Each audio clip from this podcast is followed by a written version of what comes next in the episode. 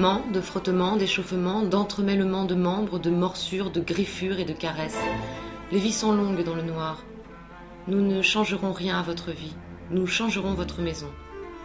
Les ancêtres sont le roc solide sur lequel on bâtit les maisons. Si tu nous mets dans la maison, ta ville sera sans fondation, et le vent du malheur soufflera sur elle, et les murs se courberont. Le vent du malheur souffle aussi sur les villages qui ont faim, sur les hommes jeunes qui n'ont pas de travail et qui fabriquent de la bataille pour passer leur temps sur terre. Les hommes d'ici vivent selon les hommes d'ici, et nous sommes leurs gardiens.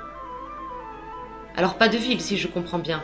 Tu comprends bien, chef, car tu es un chef avisé et bon, pas de ville.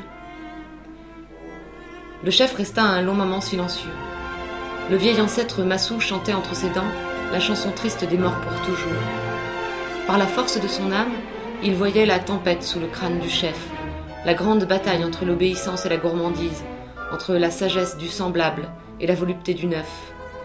Il voyait tout cela, et il savait déjà que le chef allait faire une bêtise et qu'il faudrait le maudire. Ce qui était dommage car c'était un bon chef. Le chef dit Il y aura une ville. L'ancêtre Massou poussa un long soupir, venu du fond de la mort, et lui répondit Et elle sera maudite avant de sortir de terre, et tu seras maudit avec elle.